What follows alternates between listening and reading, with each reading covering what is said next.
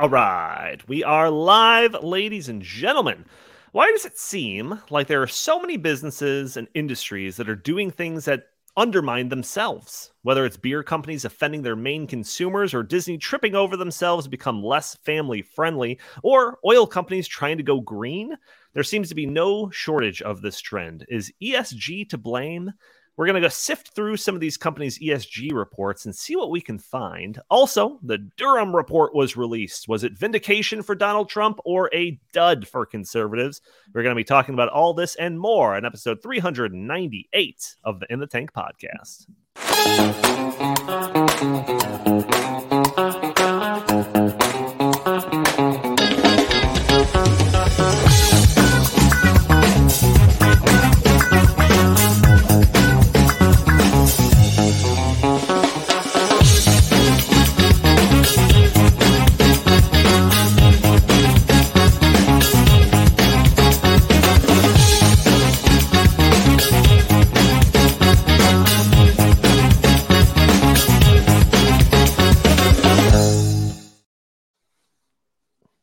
To the In the Tank podcast. As always, I'm your host, Donald Kendal, and joining me today, we've got the full crew. Jim Lakely, VP of the Heartland Institute. How are you doing today, good sir? I'm doing okay. I am uh, on uh, vacation day, so I'm in a vacation shirt, not uh, not a collared shirt as usually I have on this. But I, but you know, I love you guys, and I love our audience. I love this podcast so much. Even on vacation, I can't help but be part of it. That's true. We couldn't keep him off if we tried. Also joining us, Chris Talgo. He is the director of editorial, editorial director. That's it for the Heartland Institute. How are you, good sir? Doing good. Can't complain. All right, man. A few words. Justin Haskins, director of the Socialism Research Center, and lacking most of his voice. How are you doing today, good sir? Uh, I'm doing okay. Uh, unlike Jim, I'm here against my will, so uh, I don't want to be here, but I am and uh, I'm standing. Hashtag still standing. Um, we need to we need to get that going. I for some reason it's amazing. Like my voice is totally shot, as the audience I'm sure can tell. Um, but uh, I have no idea why. It's really weird. It's not well, like I've done anything out of the ordinary. I feel fine. I just woke up like this, and uh, I don't know. I don't know. Well, last, guys... last, episode, last episode, uh, somebody accused you of being a robot, Chat GPT. Uh, so this is just proving that you're actually yeah. Human, the facade, so... the, it, it's all breaking down now. It's all being revealed. It's terrible. the, the, algorithm is corrupted. That's that's yeah. actually just. Uh, AI is really advancing. It even gives us a uh, a scratchy. Yeah, he's got a computer virus. That's look out, everyone. Um. So yeah, lots to lots to get to this episode. We got a lot of topics, but we have some uh, we have some news from Heartland HQ itself. Jim uh, shows up to work the other day, and he uh, goes to salute the flags like he always does every morning. At you know it's seven seven a.m. on the dot, and he was distraught to find that we had been vandalized at Heartland HQ. Jim, take it away. What happened? Yeah, well, uh, actually, so sometime between last Tuesday and around podcast time last Thursday, uh, somebody had come to our office building and had vandalized. Uh, we've had, since we moved into the building in 2015, we've had uh, the American flag and the Gadsden flag, uh, the one that says, Don't tread on me on it. Um, very important in the uh, revolutionary era. And of course, kind of a rallying call for uh, the lovers of freedom in America for oh, 250 years now. And uh, actually, it was after the podcast I had taken uh, producer Andy and our intern. It was our intern's last day out for lunch, and we came back. And I park in the same spot. And I always, when I park, I look over and check out the flags. And I noticed they're gone. And walked over there and realized that somebody had lowered the flags and set them on fire and uh, melted the nylon into a nice black pile at the bottom of the uh, at the bottom of the flagpole. And um, you know, in fact, we've been in, like I said, we've been in the building since 2015. Uh, the first thing I Googled, uh, one of the first things I Googled when we moved in the building was how to remove spray paint from brick. because I figured uh, because the Heartland Institute is such a controversial organization because of our stances for freedom and free market capitalism, but especially our stance against climate alarmism, that it would just be a matter of time until somebody came along and uh, vandalized our building. Uh, when we were in downtown Chicago, in what they call the Loop in downtown, uh, on one South Wacker in a really nice building, one day we had a die-in on the street in front of our uh, big apartment building, and I went down there and stepped over them like like I didn't care about them because I didn't, and so that was kind of funny. So you know we've we've been the target of protests at our climate conferences before. Uh, that's happened several times. Uh, but but anyway, so so this happened. So I filed a police report. Uh, we have security cameras at the Heartland Institute, but they point at the doors to to catch somebody trying to break in. Uh, Or into- do they for any of those that are planning on another attack? Uh, we might have Yes. new cameras. We don't know. Yeah, and and the and I should just warn everybody if you want to try something again that the the the uh, building is booby trapped, and uh, if something bad happens to you, that's on you, not on us. I I'm not sure the law actually thinks so, but too bad. That's the way it's going to work out. Uh, anyway, so I filed a police report. Uh, the cameras didn't pick up anybody uh, doing anything because it's not pointed at the flagpole in the middle of the building; it's pointed at the doors. Um, so you know, police report's been filed, and then we installed uh, this week new flags that are bigger than the ones that we left before. So, uh, uh, you know, take that. uh, now, now, now there's even more. There's even bigger appreciation for the United States of America and for freedom in front of the Heartland Institute building. Yeah, every time we- our every time our flags get burned down, we're going to replace them with bigger and bigger flags. That is Can we our get, can, yeah, I think that's a good idea. Can we get one of those come and take it flags? Let's add Yeah, let's add that. Let's Add start more adding than- flags. Let's have more flags. right, right. Yeah. We could be like the United Nations out there with like 50,000 flags. There Let's we do go. that. Yeah. You know, you know that like Camping World has like that like humongous and like like you know just gigantic American flag chain. We got to get one of those. yeah, it just obscures the entire building. right, exactly. Yes. Can we, well, it's can, it's can we order one of those, please? Well, it's funny. The the the, the Andy has a picture on the screen for those watching on YouTube. Uh, our handyman uh, Mike there on the right. He's a big fan of. We just happened to come upon him randomly as a vendor, uh, you know, years ago. But he's a, rock rib conservative and a big fan of the Heartland Institute and what we do. He sometimes just comes by to chat you know, about stuff. It's great. He volunteered his time and he bought the rope and the uh, the hooks for the flag for us. I ordered the the flags on Amazon, and he said if this happens again, give me a call and I'll come back and do it for free again. So uh, it's we're very fortunate to have a very patriotic handyman uh, for our building at the Heartland Institute. So thanks, Mike. Bob Johnson says, "Did you add another camera pointed at the flag?" And we did, and it may or may not be equipped with poison-tipped darts. So Yes. we'll just we'll leave that to someone's imagination. We'll neither confirm or deny that. Uh, if you have a red dot on your head when you're standing next to the flagpole, beware. Yes. Uh, so another week and another instance where so-called conspiracy theorists amongst us were vindicated. So first it was Russian collusion, nothing burger, uh, Justin's favorite term. Then the whole host of different COVID stuff, uh, the effectiveness of lockdowns, whatever. Then it was gas stoves, and I'm sure I'm missing a million things, but we got a new one. The Durham report was finally released after what four years in the making, something like that.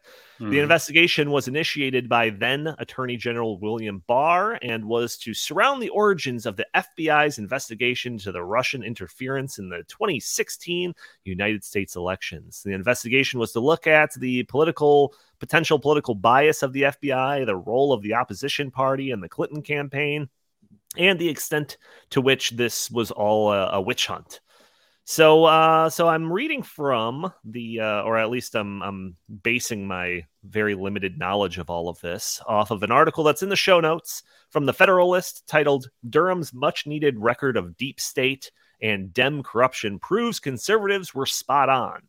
So, what were the report's findings? Did it clear the FBI of any wrongdoing or abuse? No, no. It concluded that the entire investigation was launched on unjustified grounds quote, the special counsel excoriated the FBI for opening a full investigation without conducting any review or analysis of the supposed intel the initial investigation was based on. So, did the report exonerate the Clinton campaign of any wrongdoing in any of this? No. No, the report highlighted the role of the Clinton machine in hiring people to make up the intel that sparked the entire investigation. Not only that, but they outlined the quote Clinton plan to specifically stir up fake controversy that Trump was in bed with Russia, a plan that then VP Joe Biden was briefed on, by the way. Uh, but surely the deep state accusations stop there, right? No. The report detailed how the Foreign Intelligence Surveillance Act, or FISA court, was abused to continue its completely baseless investigations. So, was this uh, just about government corruption and political bias then? No. The media had a big role in all of this too. From botched stories and flat out yellow journalism, the media carried water for the Clintons, the baseless FBI investigation, and anyone that waved the I hate Trump flag. So, Chris, I want to start with you. Uh, you probably have paid more attention to this than anybody. Uh, what were your thoughts on the release of this report? So, you know, what the report did was it just, you know, like uh, it's set in stone. Everything that we had known had happened. Uh, we knew that the Hillary Clinton campaign paid Michael Steele to uh, come up with the Steele, you know, dossier, which was complete BS. You know, Trump going to Moscow and uh, you know with hookers and all, just all that stuff. But what it did was it it it created you know this narrative that uh, Donald Trump, uh, the the Trump campaign was you know in collusion with Russia. And what really what really you know uh, I think mattered most was the fact that that ruined the first you know two and a half three years of his presidency so I think, you know, when we look back at this, you know, this was done under the uh, you know under the Obama administration, and uh, it you know it really like severely handicapped uh, you know Donald Trump's you know first three years in office, and it makes me you know sad to think what could have been if this hadn't happened. But you know I I've just come to the conclusion that the FBI has been weaponized, the Department of Justice has been weaponized, and we have a two tier justice system in which one side of the political aisle can basically get away with whatever they want. However, the other side of the political aisle, and everyone from Paul Manafort to General Flynn, uh, pays you know a different price for you know for much lesser uh, offenses. So this is this is a very you know disturbing um, report. However, it's not going to go anywhere. It's not going to do anything. You know, it's not going to actually uh, produce any any consequences for those who did it. And I think that that is just going to uh, incentivize them to do it again in the future. So it's just it's it's really disappointing. Yeah, yeah. Well, Jim, I mean the the the picture that the media is trying to paint with all of this is oh it was a it was a dud it was a disappointment you know no one got in trouble this wasn't revealing anything that wasn't already made public before um, what's what's your response to that Oh, well, as Chris knows, I have a lot to say about this because I wrote some notes about it the other night and sent it to him. And he put it up as a blog post on our on heartland.org. So maybe if I end up doing that, uh, label it as show notes, just kind of a stream of consciousness. But uh, so you can go there and look at it if you like. But um, you know, one of the things that just really that's infuriating uh, is that the people that said everything that's in the Durham report, people who are paying attention and we're concerned about the the grave abuse of power by our government against a, a, about to be inaugurated, you know, a candidate for president and as a president. It was a well, people call it a soft coup. Okay, well, I mean, a coup would you would actually have weapons, uh, you know, an actual, but this was an actual insurrection against the duly elected president of the United States. And you know, as a former journalist, uh, I'm reminded that the Was- the New York Times and the Washington Post won Pulitzer Prizes for their Russia collusion stories in 2018. And it was all a hoax, all of it. The Durham report proves that this, what people have known now for a while, that the Russia collusion thing was completely fabricated. And it was fabricated by, again, this is not a conspiracy theory, the deep state, the permanent bureaucracy, and by the intelligence and law enforcement bureaucracy of the United States, the most powerful, unelected people in this country and perhaps even in the in the world. But the citation from the um, from the Pulitzer Prize awards that New York Times and Washington Post got says, "quote uh, They got it for quote deeply sourced, relentlessly reported coverage." In the public interest that dramatically furthered the nation's understanding of the of Russian interference in the 2016 presidential election and its connections to the Trump campaign, the president-elect's transition team, and his eventual administration. Everything in that citation for the Pulitzer Prize in 2018 is false. It was purposely false. And in fact, the Durham report shows that um, they were very, very gentle in the way, uh, really, criminal charges should be filed against dozens of people who abused their offices and created out of thin air serious felony charges against the president of the United States. And he was handcuffed. You know, his, his administration was stymied. You know, like it or not, he won the presidency. The American people rejected Hillary Clinton, which was supposed to be the continuation of the Obama administration.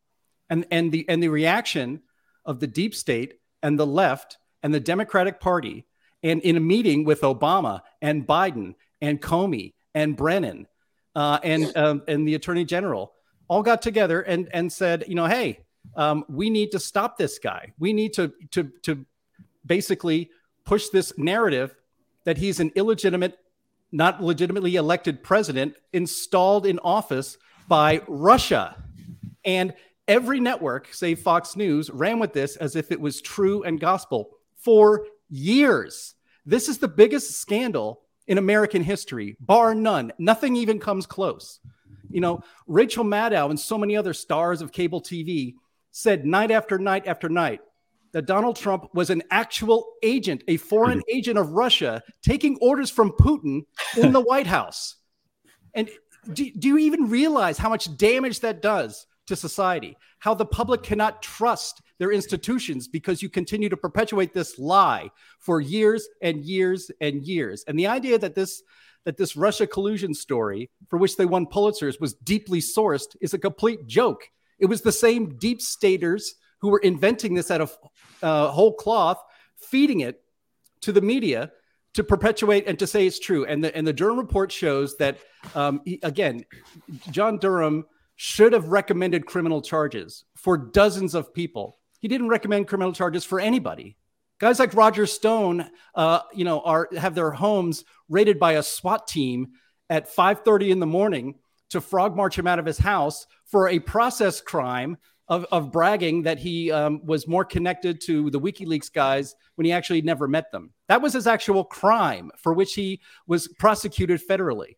These people lied to courts, they fabricated evidence. Nobody has the, the thing that's so discouraging about this is that the Durham report was maybe a last chance to have any kind of credibility, to have somebody be held responsible, to have actually should have been dozens of people held criminally responsible for committing crimes and abusing their power. And nothing that nothing like that will ever happen.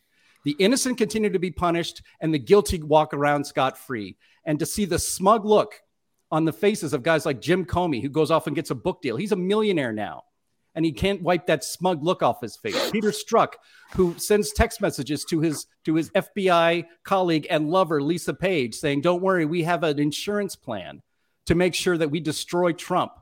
All of this stuff is true and talking about it for most of the last five, six years, you were called a conspiracy theorist. And now to see the media at the back end of all of this say, hey, there's nothing to see here. This is all old news. It is infuriating. And it is the biggest danger. Uh, it actually exposes the biggest danger to freedom in America. The fact that we have an unaccountable, absolutely politicized, and abusive federal law enforcement and intelligence agencies in this country. And anytime that that the American people dare to elect somebody outside the club, outside of of the, you know the, the whole system, this is what will happen to them. It was a warning shot across the bow, and this country, frankly, in, in many ways is lost because there's been no accountability for anybody in the media or in the government for what they have done. Well, I'm... just one, one, one quick correction. I said uh, Michael Steele was the name of the uh, dossier uh, author. His name is Christopher Steele, as Jim pointed out. Michael Steele uh, is the disgraced uh, former Republican Party chairman who is now yeah, a it... talking head on MSNBC. So actually, yeah, you're you're kind of go to... hand in hand. Sorry. You were just trying to cover for him because his name is Chris. I get it. Yeah, well, I, I do just, not want my name associated with this in any way whatsoever. I, am just glad that this story is done and that this dark chapter of American history mm. is over. And surely the political establishment and the deep state elements of our government have learned their lesson and know to never try something like this again. Uh, and I'm sure that we can look forward to a long period of pristine and noble elections devoid of any government corruption and nefarious actions from our unelected bureaucratic betters. Uh, am I right, Justin? Yes. you're you're wrong. Look, look. I mean, the thing is, um, there's no accountability, and there never there never is accountability. It's not just on this; it's on a million other things. And so it goes goes all the way back. We go back to Benghazi. We go back to Hillary Clinton torching her email server, and it, which she shouldn't have had in her basement, and hiding your emails. I mean, I don't know what the point of these reports are anyway. I mean, Jim, Jim, the only thing that I disagree with with uh, that Jim said is he he said something to the effect of this is the this was the last chance for accountability. You know, if he had recommended criminal charges, if he had recommended criminal charges, there wouldn't have been any. So who cares? I mean, he might as well. What difference does it make? He could have recommended that they all go to jail and no one would have been prosecuted because the DOJ is would be would have to do the prosecuting and they're Biden people. They're not going to do that. So it all it doesn't it ultimately none of these things actually matter other than you know we produce these reports and they have political ramifications sometimes although this one came years too late and then you uh, uh that's really the only thing that it does and, and it gives the media the chance to say things that the media has already been saying on the right for two years, three years, four years, whatever, that this whole thing was a fraud. As soon as we found out that Hillary Clinton paid for the dossier, that was the end of that. I mean, that was that was that was all we needed. We didn't need anything more than that. So at this point, um, I guess the real question is how can how can the federal government be trusted? I mean, that's really the issue. How can the federal government be trusted? Why should we trust the federal government? And the only way that they can ever regain trust and they they really don't have it. Um the only way that we will ever see trust with the federal government again is if people start being held accountable when they are obviously abusing their power and or breaking the law. And we haven't seen even a hint of that. I don't think we're going to see a hint of that anytime soon. And so it does feel kind of hopeless as far as the federal government is concerned. And frankly maybe that's a good thing because the federal government shouldn't have the power that it has anyway. And I hope that people, the more the federal government is delegitimized, I hope people realize the reason why it's so corrupt and so broken, the reason it doesn't work the way people think it should is because it was never intended to be what people think it should be now, which is the end all be all to all of our our problems. The federal government was never supposed to be that. That's not how we set it up. And there isn't a federal government uh, for a large nation that exists today that doesn't have corruption and all sorts of other problems. So we need to start shifting the power back to the states where it's easier to hold people accountable, where you can move if you don't like your state government, if you really don't think there's any chance of them uh, reforming, you can always move and go to another state. Uh, as long as we're making these big sweeping changes at the federal level, as long as we give, keep giving them power, they're going to keep abusing it and things are going to get worse and worse and worse. And I, I would I would challenge anybody in the world. I know that none of you disagree with me, but anybody in the world to show me historically how that isn't obviously true. Clearly, they've been abusing their power. And the left, the left used to be the champions of the people saying uh, the champions of the idea that the federal government, especially on the law enforcement side, like the FBI and the NSA and the CIA, that they're all corrupt, that you can't trust any of them, that they're abusing their power, that they're surveilling people. They've been saying that for a half century. And now all of a sudden they're they're defending it because they're it's on there, it's helping them now. See, so it's just I mean, at the end of the day, that's the problem. There's no accountability, and this report wouldn't have done anything to improve that anyway. So we just need to we need to overhaul the whole thing. And I don't know how I don't know who's willing to do that, but that's the only hope we have of improving the federal government in the minds of the people. I think I think that one way you could improve it is if you actually had accountability at the top, because I don't think most FBI agents agree with what is happening. And I know that there are some whistleblowers who are coming out and saying, "Hey, you know, we think that this was terrible." However, you know, James Comey and uh, you know the the the people at the top of the intelligence agencies, as we've seen, you know, with the Hunter Biden laptop letter, they are the ones who have the uh, you know connection to the you know to left to the left and to the Democratic Party. So unless and until you like decouple that relationship, I think this is just going to go on and on and on. Well, I mean, I, I think this this again this this result just shows that we're no longer a free people with a government that operates at our consent. You know, we're subjects of the ruling class. That's why nothing happens, as as Justin said, because um, it, it serves the interests of the ruling class and the Democratic Party. And there's apparently nothing we can do about it. We can't vote our way out of this. We tried that in 2016, uh, and the result was this. You know, uh, the corrupt prosecution of the of the per- people in the in the government that we elected.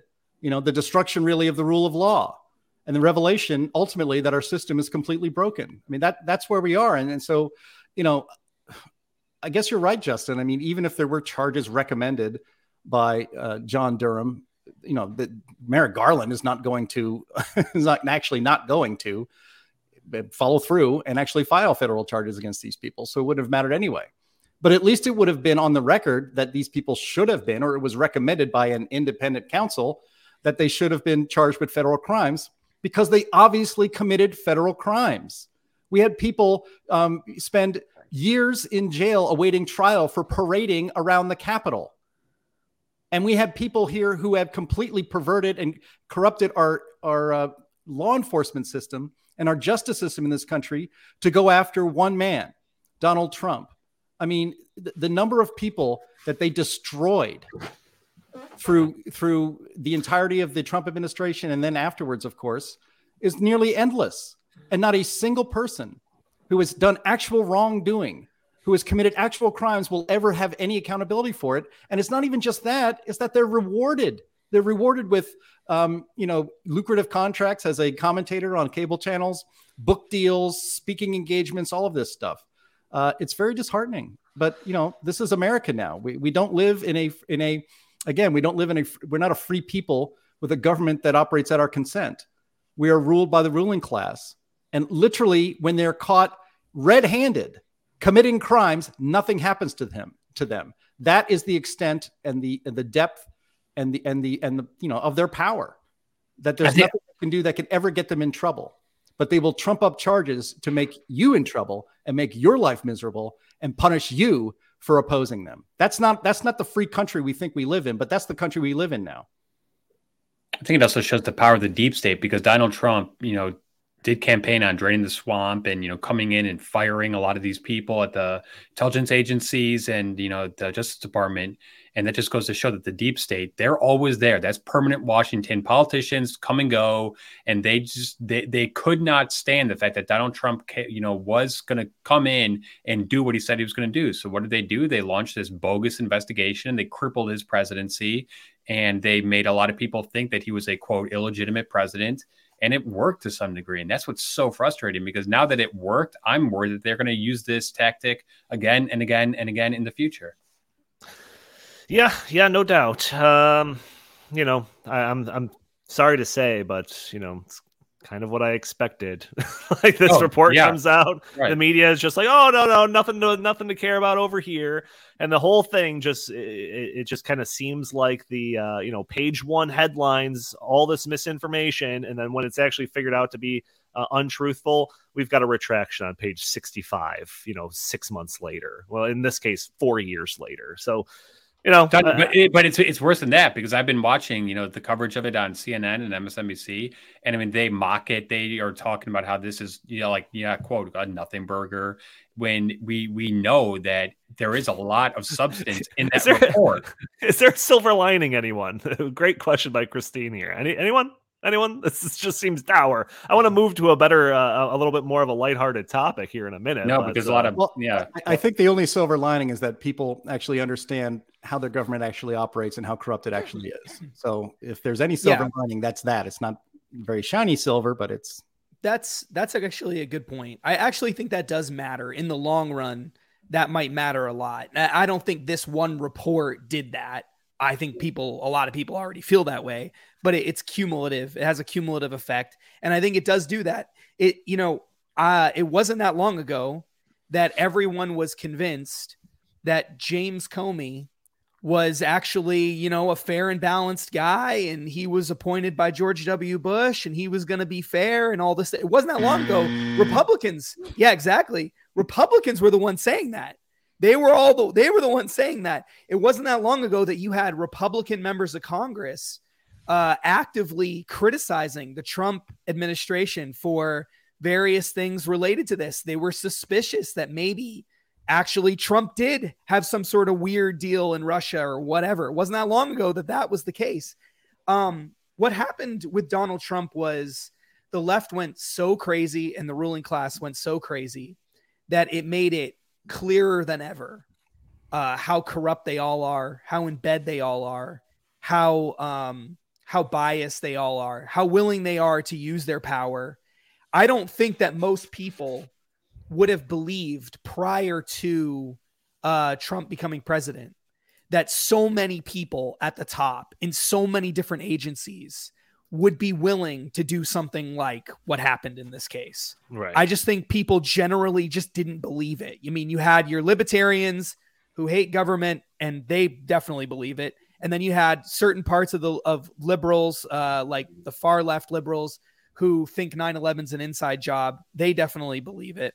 But everybody else, I think, was generally like, no, maybe certain people, but you would never have all these parties working together to create this elaborate conspiracy purely for political reasons. And and to like that just i don't think people would have believed that. And now now we all know. I mean, that is now, now that is such a sure. That is a great point because I've been following this stuff, you know, for 20 years now, like very, very closely. And before the 2015, you know, Donald Trump, uh, you know, entering the race, if you'd have told me that the Justice Department would have done what they've done and the national security state would have done what it did, I would have been like, no, that's just that's just too far fetched. Now it has been a very eye-opening experience and a very scary experience because it shows that when these when these very powerful institutions become politicized and weaponized that is not a free country anymore. We do not live in a free country if that is the new normal under any circumstances whatsoever. Yep, yep. Uh, we're we're we're getting into just complete banana republic territory when it comes to our political system nowadays. So, um, I would expect not. I was joking, obviously, about them learning their lesson.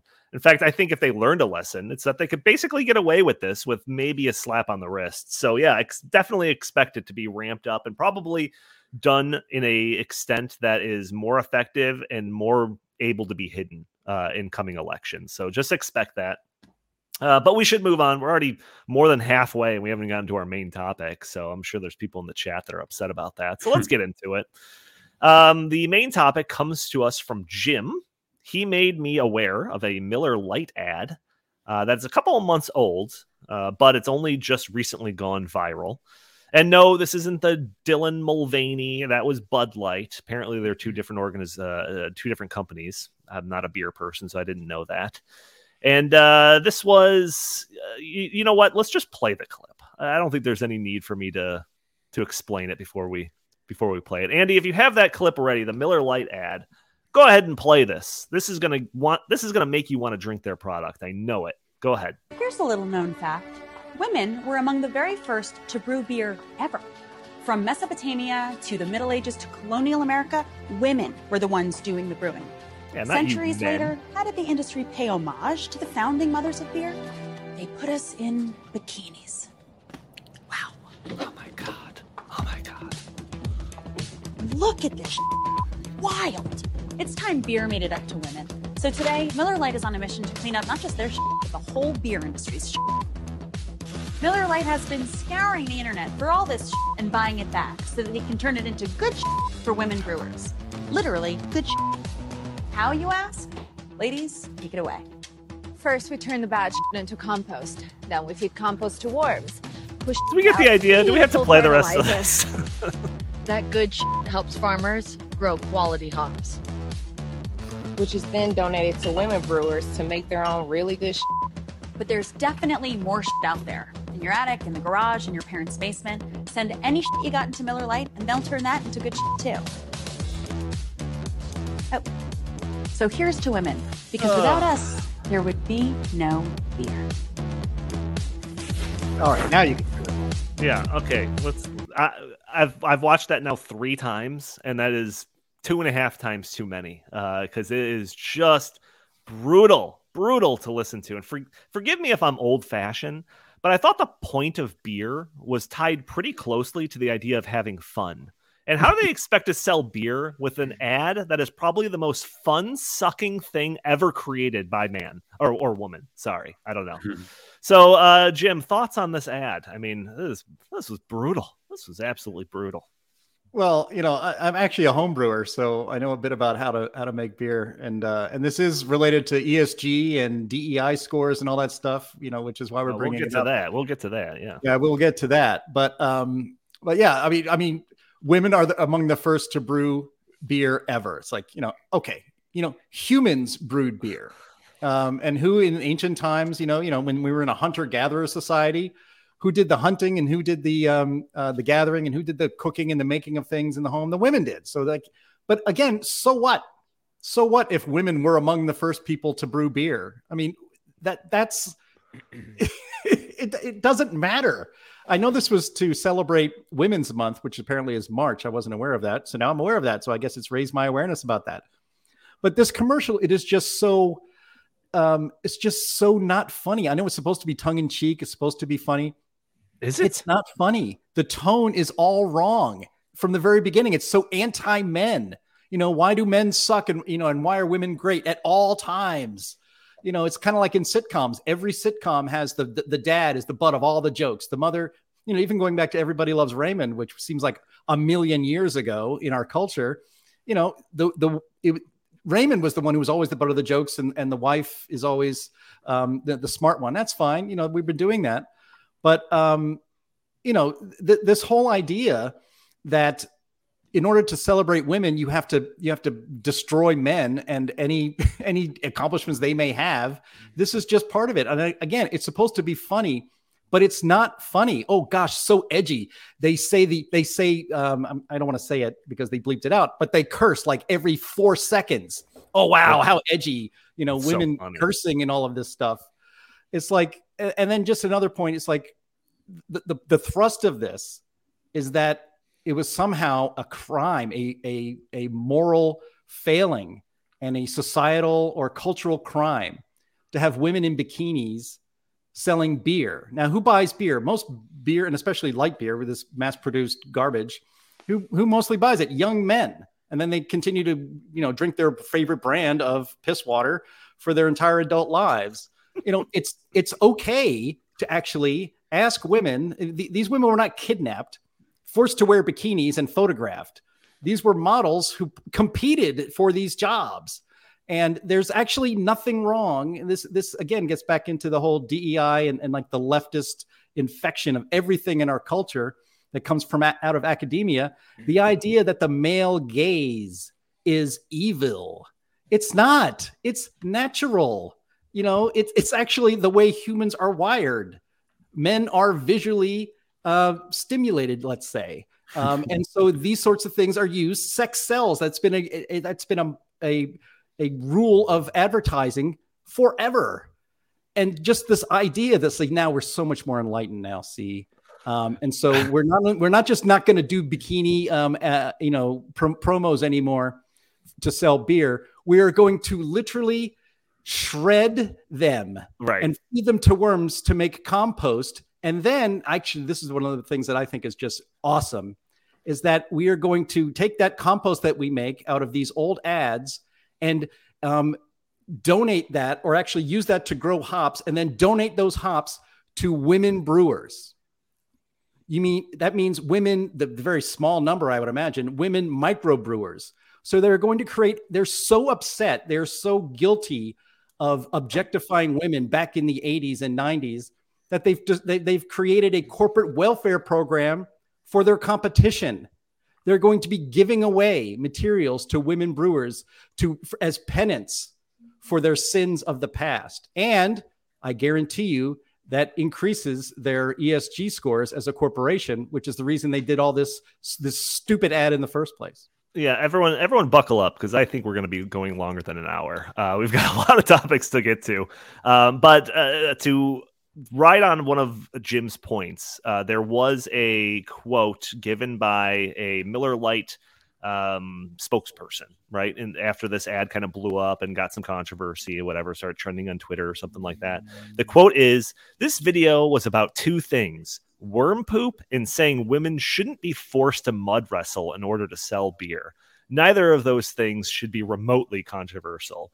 And it's like that's the biggest straw man in the world. Like, what slave labor were they using to uh for these women to be, you know, uh, uh being dressed up like this? No one was using force. If they were Mm-hmm. using force and forcing women into bikinis for their for their ads, that's a whole nother story. And maybe they should be having different uh, commercials uh, apologizing for that. But as far as I'm aware, this was all consensual. This is all done by voluntary interactions between consenting adults. So I don't know where that straw man came from, but it's mind blowing to me. And obviously, this is hot on the heels of the controversy that Bud Light found itself in when it decided that a great spokes person for their product was Dylan Mulvaney, a person who has been a trans woman for about a year now. And this is what inspired the thought that led to the overarching main topic of this podcast. Why are all these companies keep stepping into controversy when it's so obvious that the thing that they're doing is going to be controversial? So, another example of this sort of thing uh, was the recent decision by Sports Illustrated to feature a transgendered model on the cover of their swimsuit edition, which is especially ironic considering that we were just told by Miller Lite ad that featuring women in bathing suits was bleep and outdated. So I don't know. Sometimes it's empowering, sometimes it's degrading. I'm not really sure which one. I guess our, you know, our uh, cultural betters have to tell me in every uh, example of it. Or remember that Gillette razors commercial from not that long ago that basically called all men misogynistic pigs that need to evolve? Uh, so, anyways, all of this has just led us to ponder is this related to ESG? And, and I want to explore that a little bit. But before I get to some of the points that I have that um, maybe shed some light on that specific question, Justin, what are your thoughts on all of this stuff so far? Um, I think that the biggest issue is not that they have taken the position that they have in the commercial. Um, I think commercials over time have radically changed. And the kinds of commercials you saw in the 1920s would not have women in bikinis selling beer. Okay. But the kinds of commercials that you you see over time should be a reflection of what you think your customer base wants. And um, that's how the free market works, right? So the issue that we have, I, the issue that I have with this isn't so much what they were saying, it's the reasons why they were saying it. See, the reason why they're saying men are terrible and they forced women into these bikini or implying it that, you know, men forced women into these bikinis to sell beer and that was awful. And, you know, we're going to, men are, men are, you know, pigs. And so we're going to go in a different direction now. And women deserve all the credit for beer and blah, blah, blah, blah, blah. Right. Like that, like the reason that they're doing that is not because that's what most of the customers want. If that's what most of the customers wanted, then I wouldn't blame them for doing that. But they're imposing that idea on people. That's the point. And it's not just them making a bad decision to try to impose an idea because maybe they just misunderstood and they thought that's what their their customer base wanted. It's all of them. Like all the corporations are doing it. When you have the the the swimsuit edition thing for Sports Illustrated is probably the best example of it in history because the sole purpose, see at least with beer, there are women who drink beer too okay? But there are no women who are who are straight women who are buying the sports illustrated swimsuit edition. Like Right. the sole reason that that thing exists It's to is ogle for women. heterosexual men. Like that's it. That's all. This there's no other reason. It makes there's no reason for it. It has nothing to do with sports. The only reason you do it is because they're scantily clad women and and heterosexual men like to look at half naked women They're And so- aesthetically pleasing to look at. that's that's all. It, that's the only reason. It's very simple So- concept. So when you say, okay, let's put a uh, a transgender person on the cover of it that heterosexual men don't want to see, then what? That, that there's literally no commercial reason to do that in a normal market situation. And that leads to all the ESG stuff and everything that we've talked about. So fundamentally, it's not about the commercials and the messaging. It's actually about the reasons for the commercials and the messaging. Right. And and so I, I- I think that's the primary problem when you get all the elites together and they all start imposing whatever ideas they want on society, that's that's where you run into trouble. And I think that's what we're seeing now across every single thing with Disney, with Bud Light, with everybody now. Sports Illustrated, they're all doing the same thing. They're force feeding people ideas that that are not what their customers want. They don't care what their customers want. And that's a total breakdown of market economics. Yeah, so Chris, I want to get into some of the, the the connections, the specific connections to ESG, but do you have any comments before I do that or do you want to save it for after? No, I just real quick comment, just kind of um, expanding on what Justin was saying. I, I completely agree with his assessment that this is trying to impose you know i think it's trying to normalize this to people i think it's also trying to normalize it to the younger people and i think that this is more than the whole like trans thing i think this is just about uh, the standard of beauty uh, you know that has been completely rewritten in uh, you know the past few years where you know the standard of beauty eh, you know for going back you know hundreds if not thousands of years has been somewhat you know objective and now all of a sudden it's uh, well, you know, like Lizzo can is, beautiful and just like all these kind of things. And it's like, okay, yes, I'm sure that for a small segment of the population, someone like Lizzo is a beautiful woman. However, for the vast majority of the population, no, she's not, and that is not a a you know uh, uh, an attack against Lizzo by any means. But I just think that they're just trying to like rewire our brains to accept their you know uh, interpretation of what is acceptable, whether that's a, you know, like morbidly obese woman. Now you must say she's beautiful, or putting a transgender man, a man on the cover of Sports Illustrated saying, you must say that this, you must acknowledge that this is a beautiful woman. No, I'm not going to do it under any circumstances at all, ever. Sorry. Did uh, did Jordan Peterson join the stream? I think that was Jordan Peterson on there. Oh no, that was Chris. Uh, it's just channeling him.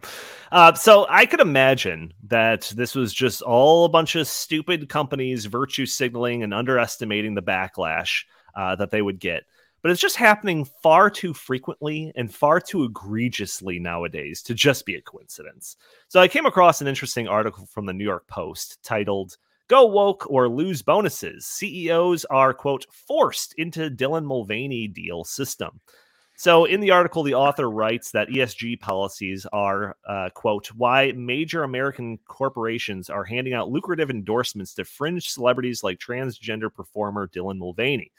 The author then re- references an article from the New York Post that talks about how, quote, companies strive to receive a perfect Corporate Equality Index CEI score from the pro LGBTQ plus lobbying group, the Human Rights Campaign, to comply with progressive policies espoused by the world's biggest asset funds, pushing them into branding deals like the one with Mulvaney. So then it talks about ESG uh, and how it amounts to a large protection racket whose wielders, BlackRock and Vanguard, to name a few, use to uh, how they use pressure campaigns to make companies comply with their standards. So, um, and I thought you know, uh, like another thing is that I think people underestimate the work that goes into ESG compliance. This isn't just some score that is generated by some nonprofit that has as much or as little power as you are willing to think it has. No. ESG is a major thing for big corporations. Uh, probably any company that you've heard of has an ESG compliance officer or an entire department dedicated to ESG compliance. If you want an eye opener uh, into the extent of this ESG crap, just Google company of your choice and ESG report, and they will probably have one for you. So I have in the show notes an ESG report uh, from 2022 from Anheuser Busch. So Andy, pull this up if you can. Uh, this is a this is a very interesting thing. So listeners of the show, uh, if if you're watching, you'd be able to see that uh, this isn't just some two page black and white word document report about ESG and and what this company is trying to do to improve their ESG scores. No, no, no. This ESG report is a 105 pages, full color, heavy graphics, charts, infographics spanning every topic from climate change to diversity, equity and inclusion, everything that you could possibly imagine. And uh, um, and uh, you know, if if you didn't, if there was any doubt that this wasn't related to the Great Reset, um, and like the social credit score that revolves around that that we talk extensively about. On page 100, if you sc- go all the way to page 100, Andy, this is this is a surprise for this is a surprise specifically for Justin. If you go to page 100 of this report, there is a section titled World Economic Forum Stakeholder Capitalism Metrics. And you'll find an index of all the metrics proposed by the World Economic Forum and uh, and and a list of what pages of the report you'll find information about those specific metrics. So, Justin, I knew that this report was going to have a whole bunch of virtue signaling about climate change and sustainability and diversity stuff, but I truly did not think I would find a section specifically talking about the World Economic Forum's concept of stakeholder capitalism. What do you think about all this? Yeah, that's a. I mean, that's amazing.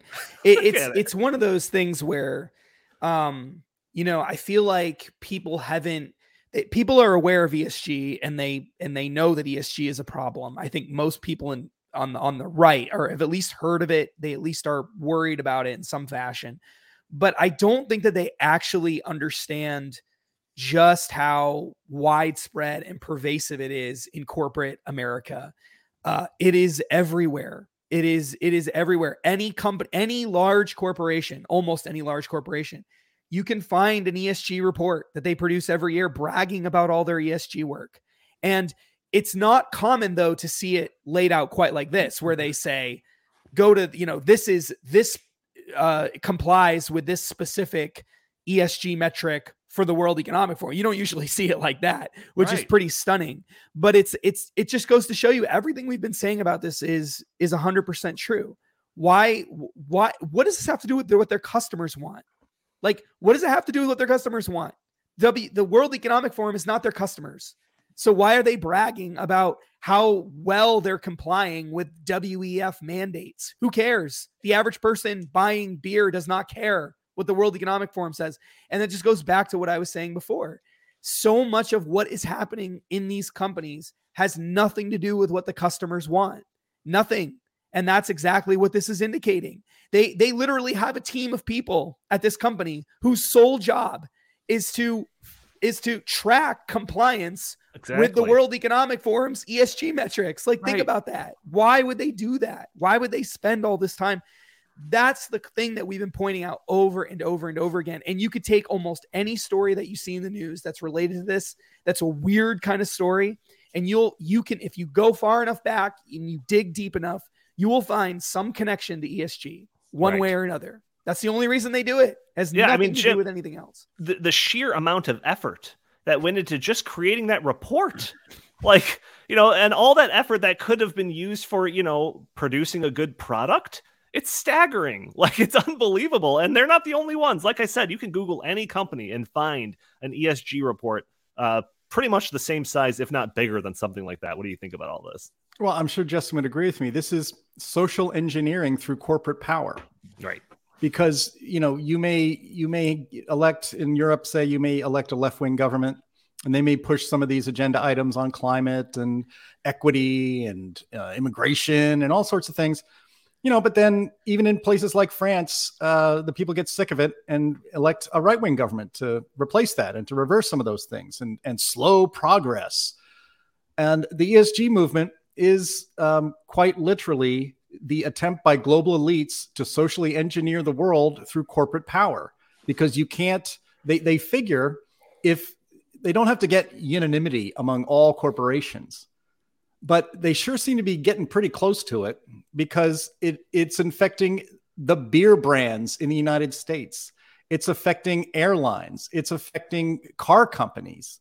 Um, it's it's it's infecting almost every aspect of your life through corporate power.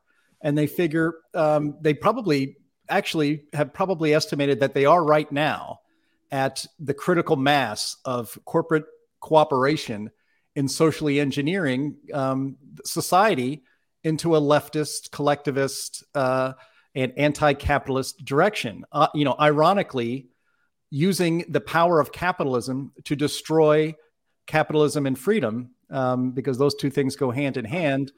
Uh, so you know so that's that's what this is about that's why you see a commercial like was produced by bud light or that's why bud light hires um, somebody that has nothing to do with anybody uh, who actually consumes Bud Light, somebody who these people actually probably never, most of the customers never even heard of, but then saw it and was like, "What is this? This is not me. This is not my life. This is not something I necessarily agree with." Um, that's why they, you know, the people being hired in these corporations are of the woke stripe. They've a lot of them are, are young. They've just come out of college, so they've been indoctrinated in this. And it, it again, it's social engineering uh, through corporate power, so that you cannot escape it. You know, it's it's so if you like light beer, so and, and but and you're not woke and, and you actually want to you know push against uh, ESG and the, you know the idea of destroying our society and and forcing people by taking away their choices. Um, okay, well, if, you were a Bud Light drinker, you might have actually switched last month to Miller Lite. Well, now you have to reevaluate that, reevaluate right. that because uh, they're on the woke ESG train as well. Um, I believe Molson Coors is also a pretty uh, pretty high up on the ESG uh, agenda. So that's another thing. So, you know, you could be like me and brew your own beer, which I'm going to be, I'm actually overdue for a couple batches. So I'm going to have to do that. yeah. But, but Jim does it in a bikini. So you have to be, you have to be a little worried about that. Yeah. I mean, but it's everywhere. And so I, I, I just want to resist the movement to, to re-engineer society through corporate power. And so, you know, you just have to start making your own smarter choices if that's important to you. Uh, Chris, I, I, want your thoughts on this, but I do want to bring up Disney for for just a minute before I do. Uh, so let's check out Disney's ESG report. And for a company the size of Disney, a, a single report that's too low effort. When you're Disney, you need an entire website to feature your ESG efforts filled with topic filters and impact stories and everything you could possibly imagine under the sun of ESG. It's truly unbelievable how much effort goes into this uh, for a company the size of Disney, apparently. Disney is a company that historically attempted to make content that appealed to the most common denominator. They retold old fairy tales with a then modern flair and then new age animation techniques. And now they can't seemingly go a day without a story revolving around them virtue signaling something or another. And uh, you know, you you can't even turn on a classic movie or show on Disney Plus without a message from the company explaining how their 50 year old product is now problematic. It's literally the case. I had my two year old watching uh, DuckTales the other day, and an episode came on, and there was a warning saying that the way that a certain peoples are being uh, are portrayed on this are, are problematic and how you know we're going to leave it on so that we can learn from our mistakes or something like that. It's unbelievable. But uh, you know most of the movies that they come out with now um, you know they, they they try to broadly appeal but they definitely have some sort of social justice messaging uh, in there somewhere or another. So Chris, I mean, feel free to talk about Disney if you want, or just any of this and how it connects to ESG, whatever you think. Well, just uh, I, I want to just go back to uh, one of the statements you just made. So I don't think that many of these uh, media companies like Disney or Netflix or Amazon Prime are making content that is broad based that is supposed to appeal to a wide audience. Because I've noticed that it is very tailored to a uh, like a virtue signaling, you know, uh, audience, and it's not meant to appeal to you know traditional values i think and it's definitely not meant to appeal to uh, the foundations of this country you know so it doesn't surprise me. Um, i just I, I, i'm very worried that this is creating a bandwagon effect in which all these mega companies whether it's walmart target you know just on down the line are doing it just to do it and I don't understand why some of them aren't standing up and saying, you know what, we just don't agree with this. This is not this is not a law. They have no they they do not have to abide by these things. This is all their choice. And I just wish that there would be uh, companies would have more of a backbone, especially some of the companies that we associate with, you know, traditional American values. I wish that they would just stand up, but it's not happening. So I wonder if it's going to lead to a bifurcation within the market where you are going to have companies that are like decidedly quote like left or decidedly quote right. And I mean, I guess that might happen. I don't want that to happen, but it is seems like this trend is not going away anytime soon. It seems like it's just ramping up more and more and more. And um, I I wonder if the American people are going to make their voices heard, and you know, through uh, economic boycotts or through just you know not buying these you know products or paying for these services because they're so sick and tired of it. But then on the other hand, I say no because even a lot of times when I'm talking about this with other people, it's like, yeah, you know, we don't like it, but you know, we're still going to you know, to Walmart to buy our stuff, or we're still going to Target to buy our stuff, or we're still watching stuff on Netflix. So it's almost like there's there isn't the availability of alternate choices yet to give people a way out.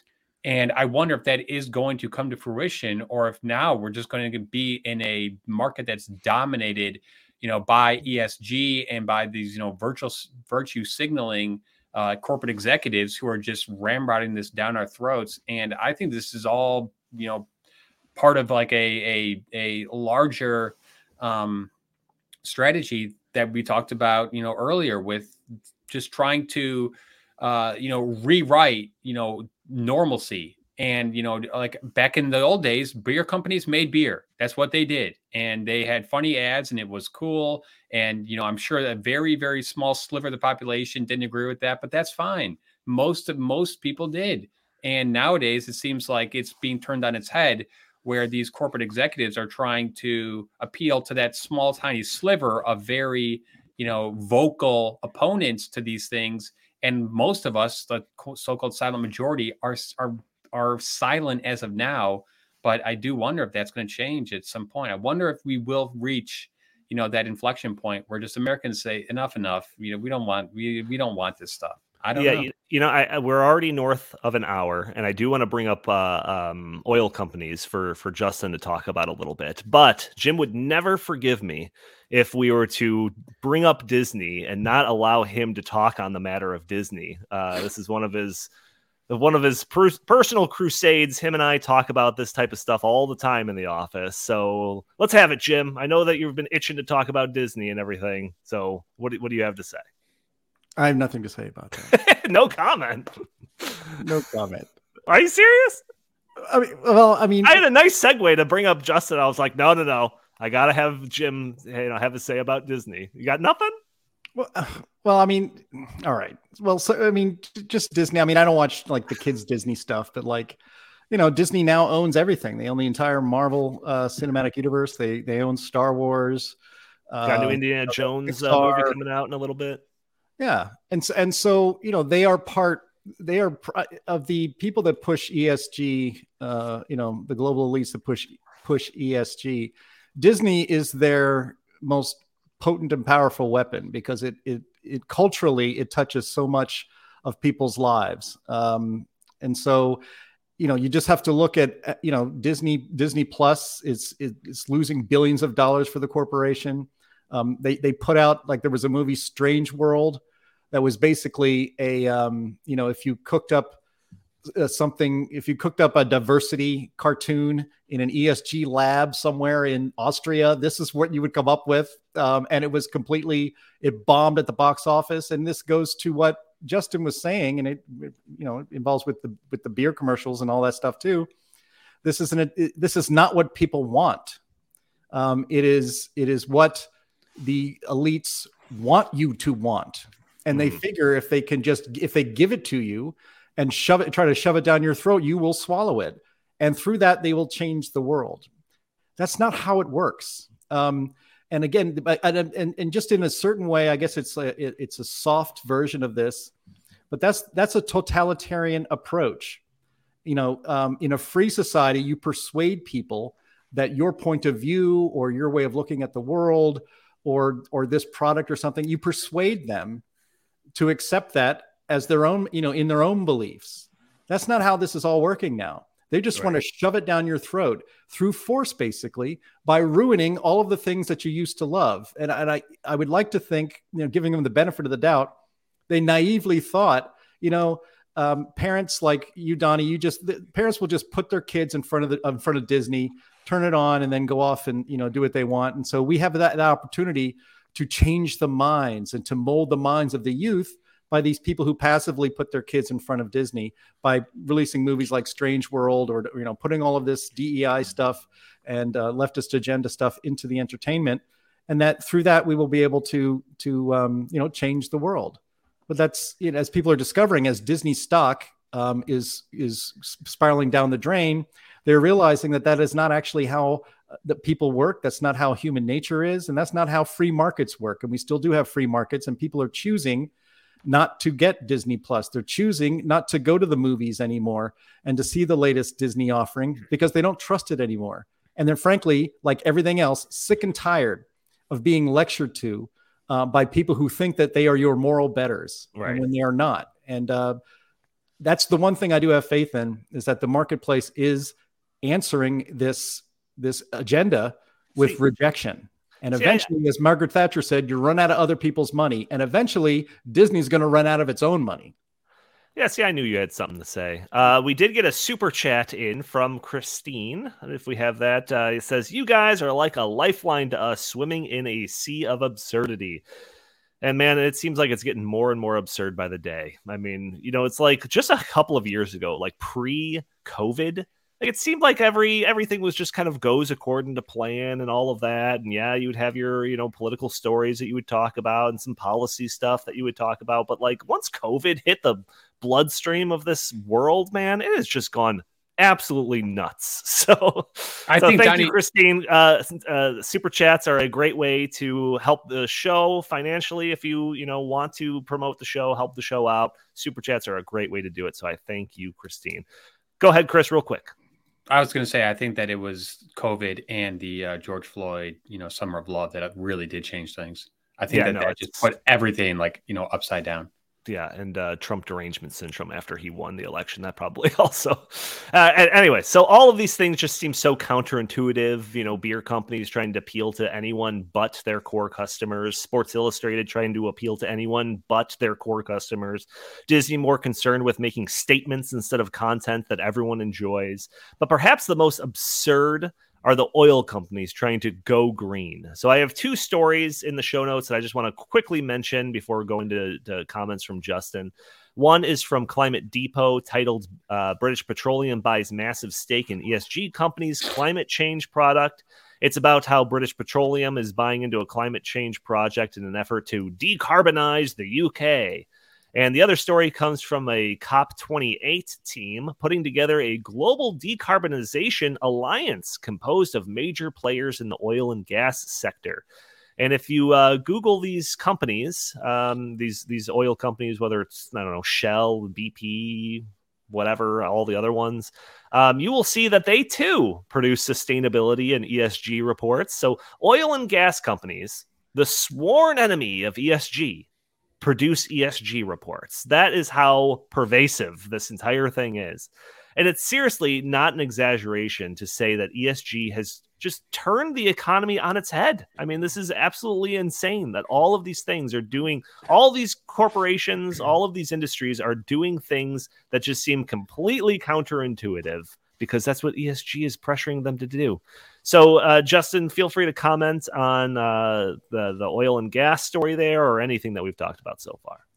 Yeah, well, one of one of the things that's so interesting about uh, working at Heartland is that you get a lot of criticism from people on the environmental left, in particular. No matter what you're talking about, you could be talking about high taxes or something, and you'll get an article about you know the Heartland Institute. They'll- You'll get someone writing you hate mail about the Heartland Institute being climate deniers or whatever.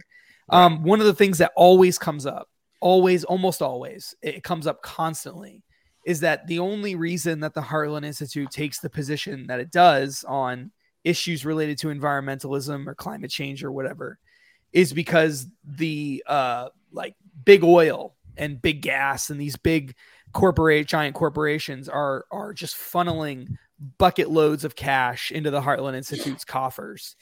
And what's so absurd about that, you can instantly tell when people don't know what they're talking about when they start making those kinds of claims because everyone in these big gigantic corporations are lined up against us.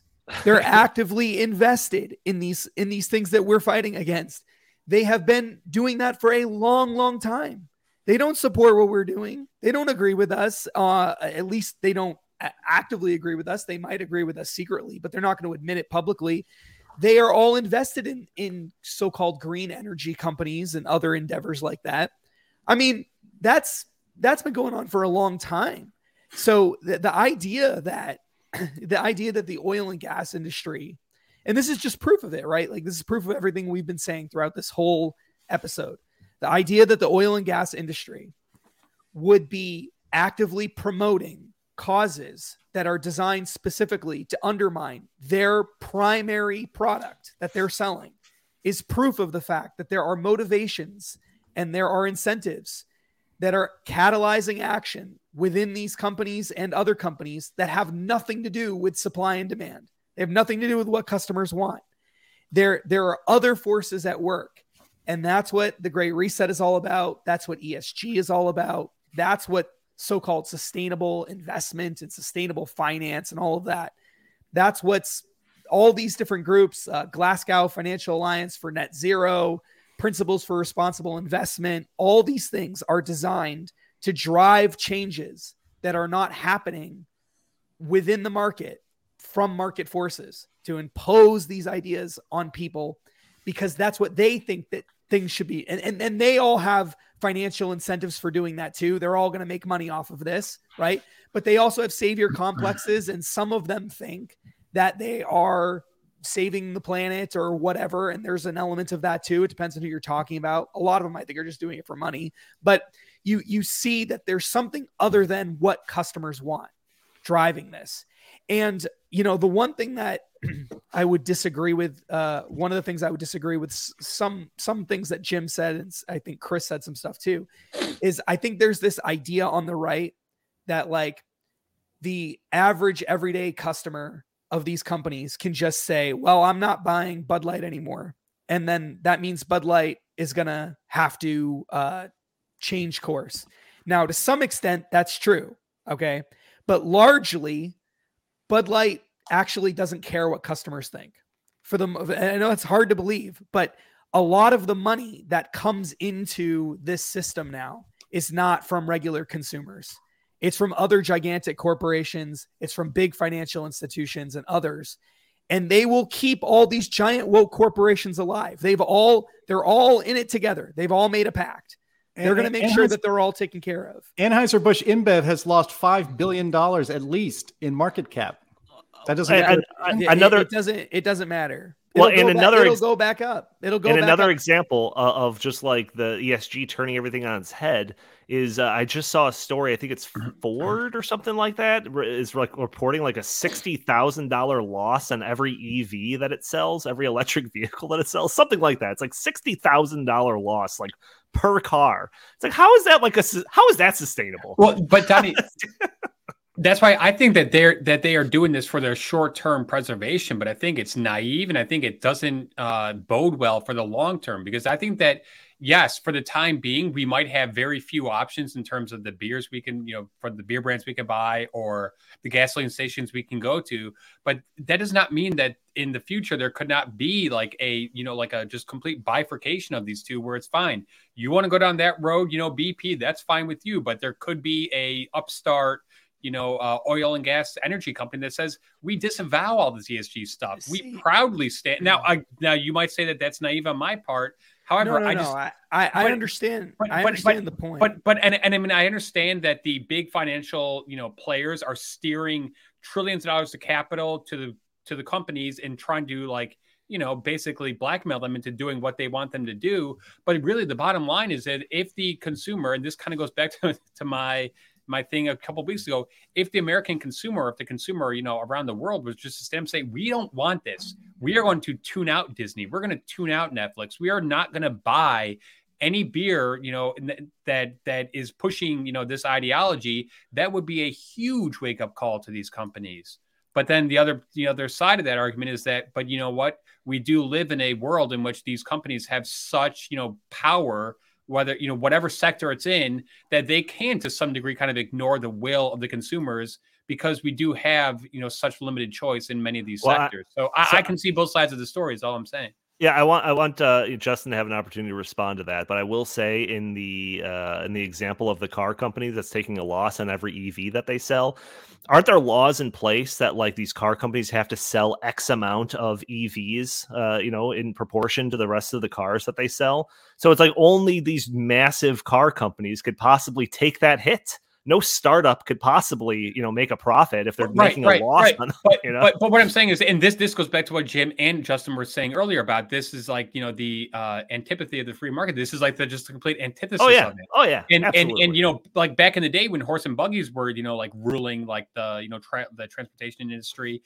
people you know realized hey you know what? We like these things called cars. And eventually you know innovations were you know had and it became affordable for the general public. But now we're going the opposite approach. You've got you know people at the very top saying we don't care what you want. We don't care if you want evs or not. You're just gonna you know we're gonna force you to buy them and we are going to eliminate all the other options. So it's it's such a mm-hmm. it it it, it is the you know the polar opposite of a free market yeah. society which the united states you know had you know going for so many years but now we are going into this this like you know dark uh you know anti free market well just just like dark anti free free market uh you know era in which you've now got the companies saying we don't care what you we don't care what you want. This is what you are gonna these are the options you're gonna have.